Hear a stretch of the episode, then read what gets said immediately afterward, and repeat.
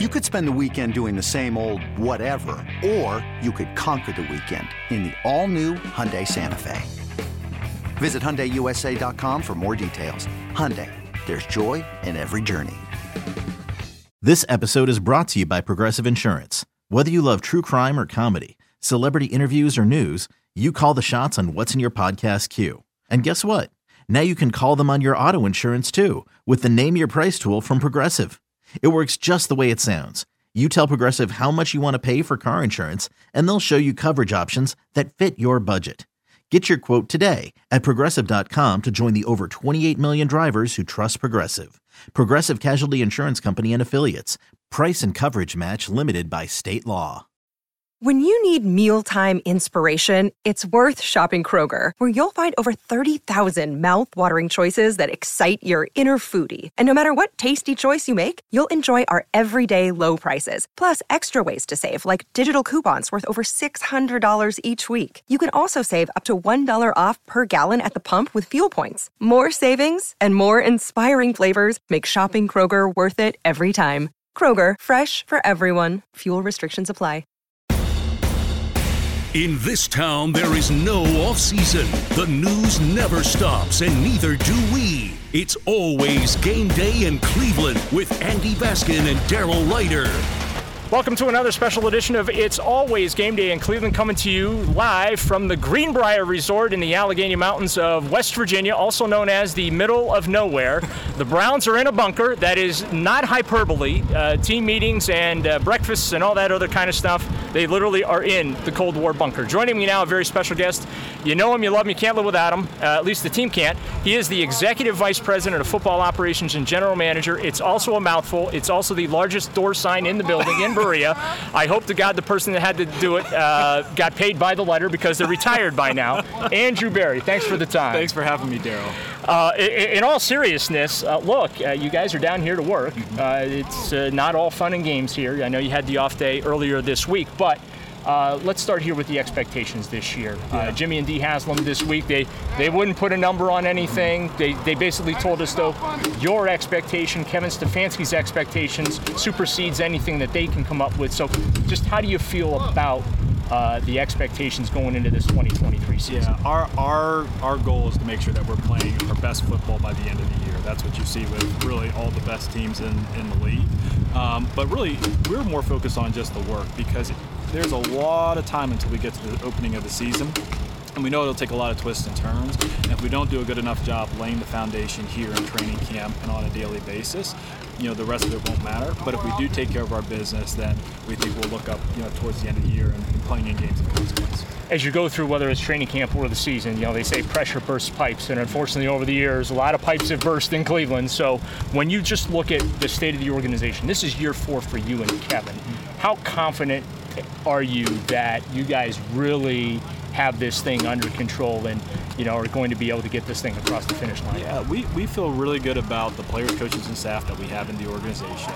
Um, we think it's in a really healthy place. We are looking forward to seeing this uh, collection of players and coaches come together throughout the fall, and uh, you know we'll deal with the season as it unfolds. But uh, we have a high degree of confidence in um, you know what's in the locker room, what's on the sidelines, um, and the support staff that we have around those individuals. Ownership, you know, they give you everything and anything you need. Obviously, you guys are down here in Greenbrier. This is not an inexpensive vacation for, for, for the team. The commitment that they uh, have shown, uh, obviously, not all ownership Yeah. groups do that Yeah. in professional Yeah. sports, and they have basically told you and Kevin, you tell us what you need, and we make that happen. But at the same time, like any other owner, they want to return on that investment. Do you guys feel that? I pressure is the wrong word, but like re- the responsibility to deliver for them because they do their best to deliver for you guys. So first and foremost, you're right, Daryl. The Haslam's have been fantastic with us. Um, you know, they've they've provided all the necessary resources um, for the team and the organization to be successful, and we are very fortunate to have them, um, you know, as our managing partners and ownership group. Um, I think anyone in a decision-making seat, GM, head coaching uh, position, you know, wants to make sure to um, have a team that not only the ownership group, but the city and the fan base can be proud of. And you know, we're no different in that regard. We're excited about you know this upcoming season, and uh, that's why our focus is on the work on a daily basis to make sure that uh, we have a team that can make uh, make the organization of the city proud. Once the season starts, you're kind of like the fireman. You got to put out the fires. Uh, one of the early fires that you had to worry about was the receiver position, right? You come here Saturday. Uh, the news, obviously, unfortunate. Marquise Goodwin, blood clots first and foremost. Hope he's okay, just from a health standpoint, playing his secondary. Um, but then uh, Anthony Schwartz gets dinged up again, and unfortunately, that's been a little bit of a pattern for him. Amari Cooper gets dinged up. But now here we are, we're on a Friday afternoon recording this, and Schwartz and Cooper are back on the field. Yeah. Meanwhile, everyone up in Cleveland's freaking out, wanting to know where the where the replacement troops are coming. When when is Andrew Berry going to bring in more wide receiver support? I think there was a certain point in the offseason where we had like 15 receivers in the roster, and everyone was asking how many more receivers could we possibly sign. But um, you know, we're glad to get Coop and, and Anthony back. Um, you know, we're, we're obviously going to be a little bit more conservative early in camp. We have a longer runway um, than every other team in the NFL besides the Jets. But um, with those two guys back in the hole, we feel really good. You mentioned Marquise earlier. Uh, obviously, that's a kind of like a week-to-week issue, um, and we're hopeful that that'll progress um, quickly. But we also have some guys that you know maybe our fans aren't quite as familiar with that um, you know, will play next next Thursday and throughout the preseason that we're, we're excited to see. But we feel good about that room. Um, it's you know with the exception of Marquise, it's um, it's pretty healthy right now, and um, we look forward to seeing how it comes together. Depth is so important to get through a season. Um, to win in the NFL, obviously, you need a franchise quarterback. Check that off. You have Deshaun. Um, you need a little luck, and you need some depth. Just how do you feel about the depth that you have to be able to handle what might get thrown at you? Well, we feel good coming into into training camp. You know, probably like another teams, but you know, truth be told, until we see how we get through camp and uh, we continue to assess the roster. You know, we won't, you know, we won't really know. Um, you know, there are a lot of veterans and, uh, and, rookie players that we're excited to see once the pads come on. Um, but we feel like, look, no roster is perfect. You know, there, there are definitely going to be areas that we're likely to buttress um, from some type of external addition. Um, you know, probably before the first week or during the season. But on the whole, we're, we are pretty pleased with uh, the depth and quality that we have across the roster. Uh, pardon me if I don't get the exact phraseology correct. Uh-huh. Uh, but you did happen to drop on us um, in your opening camp availability. The, the protagonist of today's football game is the quarterback. So I'm going to ask you about your protagonist, yeah, yeah. Uh, more so off the field, because obviously that's important. Um, the Haslams have mentioned it. We've got to talk to Deshaun. He mentioned uh, a lot of the personal growth that he's tried to do very privately behind the scenes. Um, just from your perspective, uh, how uh, how different is it with Deshaun from this time a year ago, knowing that he's going to be out there week one against Cincinnati, and you don't have to worry about any uh, delays. Yeah, it's, it's significantly different, and um, you know I think his comfort in the city, with the organization, with his teammates, um, obviously with the off-field situation resolved, um, it really does create a difference coming into camp. I would even say more generally. I was actually telling someone um, yesterday afternoon. I think one of the more rewarding parts as a general manager is when you we bring a lot of players in when they're very young, um, and not just seeing them progress as players, but seeing them mature as, as people as it goes from year to year to year. And you know, we think Deshaun, or actually, we know Deshaun's in a really good place, um, and we're looking forward to this upcoming season. Andrew Berry, kind enough to join us on this edition of It's Always Game Day in Cleveland. We'll have more with the Browns EVP slash GM after this. At Evernorth Health Services, we believe costs shouldn't get in the way of life changing care, and we're doing everything in our power to make it possible. Behavioral health solutions that also keep your projections at their best? It's possible. Pharmacy benefits that benefit your bottom line? It's possible. Complex specialty care that cares about your ROI? It's possible. Because we're already doing it. All while saving businesses billions. That's Wonder made possible. Learn more at evernorth.com/wonder. Another day is here and you're ready for it. What to wear? Check. Breakfast, lunch and dinner? Check. Planning for what's next and how to save for it? That's where Bank of America can help. For your financial to-dos, Bank of America has experts ready to help get you closer to your goals. Get started at one of our local financial centers or 24-7 in our mobile banking app. Find a location near you at bankofamerica.com slash talk to us. What would you like the power to do? Mobile banking requires downloading the app and is only available for select devices. Message and data rates may apply. Bank of America and a member FDIC. Welcome back to It's Always Game Day in Cleveland. Daryl Ruiter coming to you live from West Virginia. Andrew Berry, kind enough to join us here on the podcast, or if you're watching us on YouTube, the vidcast, I don't know, whatever they call it these days. Uh, if I would have bumped into you when you were at Harvard, say around 19, 20, 21 years old, and I would have said, hey, Andrew, uh, you know, I hopped in my DeLorean can. I just want to let you know, uh, you're going to be running the Cleveland Browns and be the youngest, highest ranking executive in the football community. What would your response have been to me? I would have been like, is uh, is the date April the first? That's what I would have assumed because at that point, you know, working in professional sports or in a front office, uh, I, I, I never really thought of it like that was not even in my um, calculus. Yeah, it wasn't in my calculus at all. So I would have been very very surprised. So you're, uh, if I remember correctly, you're a four-year starter, right, yep. uh, for the uh, for the Crimson, mm-hmm. not the newspaper, the, the team. Um, so let me ask you this as delicately as I can, because I want to continue the interview. Uh, what happened? we, we, we, I tell you what, we had a good four-year run there, Daryl. We, uh, we won the Ivy League two years in a row. Um, know, it was a it was a fantastic experience for myself. Had a lot of success on the field, um, and I'm really thankful for Coach Murphy for, for recruiting me. And uh, um, it was it was a very influential four years of my life. Is that why you love corners so much? is, is, there an implicit bias built into you? You know, I was actually um, I was recruited. I, I, was a high school quarterback. So I, first time I played corner. All right, time actually, out. Yeah. What happened? I wasn't big enough. There, you can you can see as we're standing next to you. That's what happened. My let's my, let's, my, let's my frame this up pool, for the right? folks. Like if we're back to back, my gene pool it didn't didn't quite work out. Neither did mine. Don't feel bad. it was just before the shorter quarterbacks were in vogue in the NFL. So that, at least that's what I like to tell people. So uh, made the position switch to corner. We had actually one of our um, our senior all conference players. He got hurt for the for the majority of the season, so the job was open. I was fortunate to win the job as a freshman, and then um, you know I had a, a, three-year stint where I was a first-team All-Conference player and an All-American, and um, you know I, I love playing the position. So. All right. So can you name the last player from Harvard drafted? And I'm gonna be I'm, I'm gonna be upfront here. I, I looked this up. I gotta imagine it's Juszczyk, right? Was one player right after him. That was that's who I thought it was yeah. as well as I look at my notes here, Cole Toner oh, in yep, the fifth yep, round, yep, number 170 you know, overall know, Arizona. I'm, I'm, I'm embarrassed. To, I'm embarrassed to say that I didn't know that one because I actually went to Harvard year to scout Cole because I was I was okay. up in the area. I totally forgot. That's right. He got drafted. He was a, he was a good athletic tackle um, the Ivy and then he moved inside at guard in the NFL. So, what inspired you to, I guess, give up corporate America and go into scouting with the Indianapolis Colts? You know, because like, you you started, yeah, you, you were grabbing coffee for folks type thing, right? yeah, I was I was grabbing coffee, making medical runs, holding chains at practice.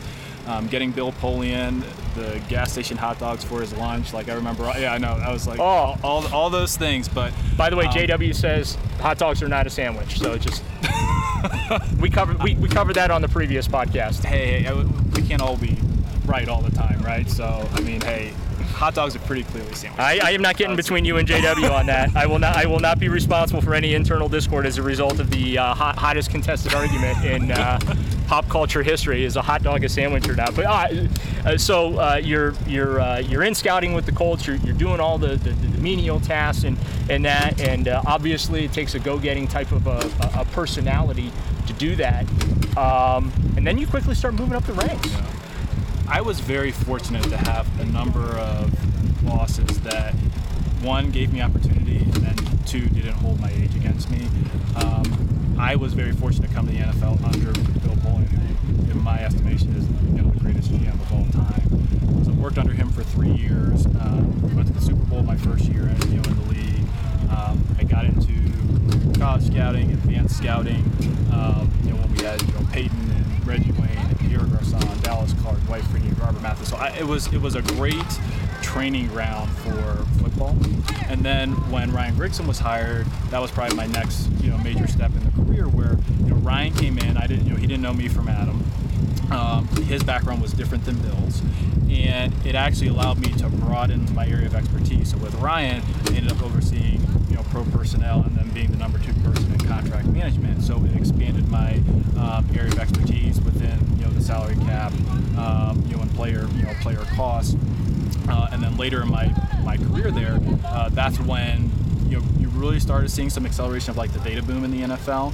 Um, Indianapolis was a very traditional shop, and you know I got to start building like a, a formative kind of research group, you know, within that space. Um, and then I transitioned to, to Cleveland first under you know, under Sashi and um, and Paul, and along with, with, Hugh, which you know obviously it was a, a tough two years, um, you know, on the field, but it was an incredible learning experience because um, you know Sashi's background was unique, Paul's background was unique. What um, we were the way we were trying to accomplish uh, sustainable winning was was certainly different than the sport had seen. Um, but I learned a lot. Probably the, the biggest things I learned were really more in terms of like management of scale, because at that point um, I managed pro scouting, college scouting, scouting research, scouting research arms, um, and even though I wasn't necessarily in decision making, uh, it was a great you know training ground for uh, overseeing different groups across the football operations spectrum. Yeah, I, I confess, as someone who covered a lot of Major League Baseball, when the Browns hired Paul DePodesta, um, I wondered how hiring a baseball guy to help run an NFL franchise was, was, was, going to work. And you know, I talked a lot, to a lot of people around the game, and they said one of Paul's greatest strengths was organizational building. And candidly, that was something that the Cleveland Browns historically failed to do, uh, which led to well, the, the, the carousel, mm. so to speak, both on the field and, and behind the scenes. So just the impact that, that Paul has had on your career, bringing in a, a little bit of a non-traditional perspective yeah. To, to, to, the job in the yeah. organization? I think with Paul, I think people forget that um, you know he was a assistant GM or GM in baseball for like 20 years. You know, he was uh, he's obviously known for the influence of, of, of using data and analytics uh, in you know on-field decision-making capacities, but you know management is management at the highest level of sports. And yes, the, the sport may change, but he has such a wealth of knowledge of being at a, a senior executive level, um, you know, across a number of different organizations that he's been a, a fantastic mentor to me, both in terms of how I think about whether it's decision making, hiring, managing, you know, leadership, you name it, because even though we're in different, even though like GMs are in different sports, deal with the same problems. Just right. the mechanics may be, you know, may be a little bit different. And to have someone who has, you know, walked those paths before has been incredibly valuable. I would say probably the most unusual portion of your journey, at least from my perspective, is you leave the Browns for one year, and and honestly, not even a year. Mm-hmm. You go to Philadelphia, and then you come back. For you, just how yeah. I get maybe bizarre is the wrong word, but it almost feels like that's the most appropriate word yeah. because you, you leave it, here, you go there, and the next thing you know, but at this time when you come back, it's, it's your show to yeah, run. it's it's it's we always joke it's like my internship year, uh, but it's it, it, when I left Cleveland, I you know I would have never envisioned I would have never envisioned return because you usually don't return to the organizations that, that you leave, yeah. and um, certainly within that time frame. And I was very, very happy in Philadelphia, you know, working, um, you know, with Howie Roseman, who I've mentioned before is, is one of my you know, biggest mentors in the sport, um, and, and and worked with him in Philadelphia. But when the opportunity in Cleveland um, came up, it was unique because it was like, okay, you have the opportunity to return to an organization where you developed a lot of these really like deep, meaningful relationships, um, not just like in a professional sense, but in a, in a personal sense. Because you know, if you do go back to an organization, usually it's like way down the line, right? Um, you know, people that you work with the first time are, are gone, and that wasn't the case here. And I also had still like even when I was in Philadelphia, like I was invested in the Eagles but I would also still always check the Brown scores because I think that period 2016 through 2018 where you have a you have a major role in, in terms of bringing on a number of like the, the young players, you you still do have a little bit of attachment to see how their careers will, will turn out. So it was a it was a unique fit for me. I was familiar with the people in the organization. Um, I, I I really liked the infrastructure. Was familiar with the roster and um, really felt like a home. Andrew Berry joining us on It's Always Game Day in Cleveland. Two segments down, one more to go. Hang tight. More with the Browns EVP GM after this. It's always game day in Cleveland. Browns Executive Vice President and Football Operations and General Manager Andrew Berry joining us on the uh, the podcast here from the Greenbrier in West Virginia. Um, Andrew, one of the big things in the NFL right now, and, and it's not even just right now, it, it has been for years and years and years, has been diversity. Um, the Haslams, to their credit, they have had a very strong record of having a diverse uh, building uh, from the early stages of their ownership. Um, it is a challenge that the league has been trying, whether it's the Rooney Rule. Now they have these uh, uh, accelerator programs, I believe they're called. Yes. Just as one of the few minority general managers in this league, how, where or how do you feel, I should say, about the league's approach to not only the encouragement of qualified candidates getting through that pipeline, not only in the coaching ranks, but executive ranks, and how far they still have to go to really, I guess, meet that obligation. Yeah, I think it's easy for people to point out that, hey, are, are we where we exactly where we want to be as a league? Know, the answer is no.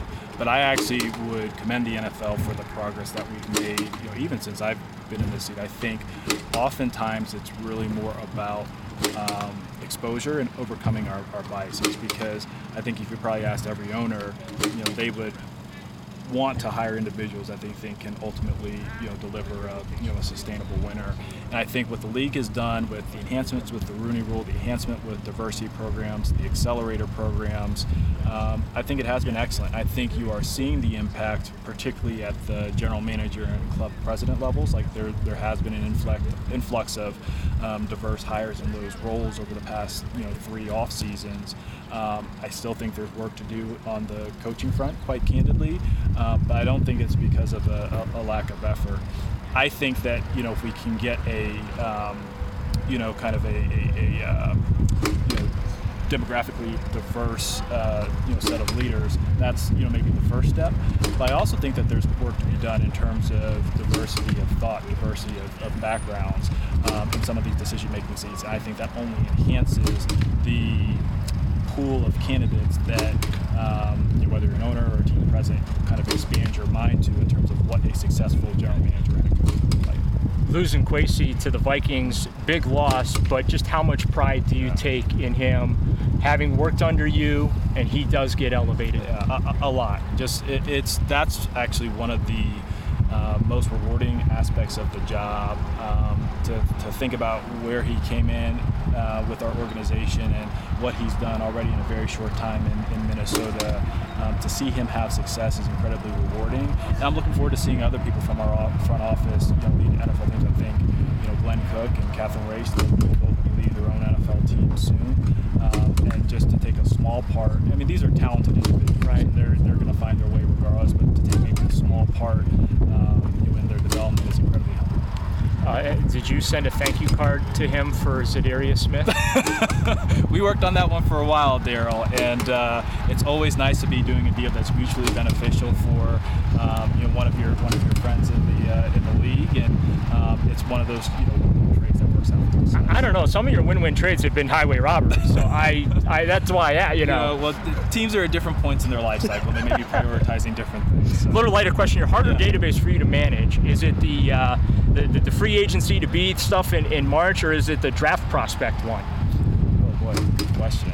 Um, I tried to at least get one of those in here. Yeah, no, that's a that's a great question. I you know the the, the, the I'd say it's free agency because I'd say this free agency is more challenging because it takes more twists and turns because there's just like more uncertainty and the market's like more opaque. But um, or actually, I say it's more like it's like it's less like visible to the team yeah. because it's, it's, it's like almost sometimes like a negotiation and the draft it's almost like it's just so structured that um, you do it enough times that it's, it's a little bit the process is a little bit like writing about you know, draft weekend there are a lot of potential you know changes or things that can um, you know, throw a curveball into your planning but free agency it's it's fast it's long it's more than three days um, you're dealing with players and prices, um, but it's also a lot more fun. Do you have any burner social media accounts out there? I do not. I have a uh, I have a Twitter account. I use it for like news, that type of thing, but I, I don't do it for anything really football related. I, I will say I, I, love Mrs. Berry's Twitter account because she puts she she has like right in the headline. She says anybody that tries to tell me to tell my husband how to do the job gets blocked. I, I, I just think that that's like the the, the, the perfect the perfect uh, description but um, you know, it's it is a, it is a unique time, right? I mean, social media it matters. It matters to the team. Uh, it, it, matters to players and, and, their brands and things like that. How how how much attention though, as a general manager, do you have to pay to that? I mean, we've seen in the NBA players get in trouble because of their social media? Usually only when Peter tells me to. Okay. Um, no, and for so- those that are wondering, that's Peter John Baptiste. Uh, he is the chief. Am I getting that correct? that's right. He is the chief when it comes to the communications That's department with the the Haslam Sports Group. So I, honestly, like there are, you know, there are, you know, must know. I, I try and control my inputs because there's there's so much, you know, noise and everything out there. Which, you know, obviously our sport, it's it's an enter- entertainment business at the end of the day. So there's a lot of um, there's just like a lot of noise around it. So really do try and just like filter to what's important, what is like actionable in your um, and then everything else I really just largely try and try and block out. So obviously there will be there, there has been stuff that has come up on social media that um, you know in the general manager role you have to deal with either positively or negatively. Um, but you know outside of that, I, I try not to um, you know ingest too much of that stuff. You know, your time can be spent elsewhere. last one for you, and I'll let you go. Thanks for your time. Um, how do you relax? You, you have a 24/7, 365 job. How are you able to just because you have to decompress Yeah. at some point? So what do you what do you do to just kind of kick back Well, and get away from the game when you need to? So first, it's, it's spending time with my kids. My kids are five, four, and two. Um, they are a handful, but they're a super fun age. Um, and then some of the hobbies like love working out, love hiking, um, big into strategy board games, and then um, you know me and my wife we really love like um, you know some of the different shows on some of the different streaming devices, and um, we're big Survivor fans, things like that. He is Andrew Berry. Appreciate the time. Best of luck to you No, this season. it, And uh, you know, we'll, we'll see what the Browns are able to do here in 2023. Thanks for watching. Thanks for listening. Reminder: get your podcasts uh, either Spotify, uh, Apple, uh, Audacy app. We appreciate the subscription. Leave us a rating. Tell tell me how much you hate me, love me, whatever. We appreciate you listening and watching. You're listening and watching too. It's Always Game Day in Cleveland. Again, our thanks to Andrew Berry.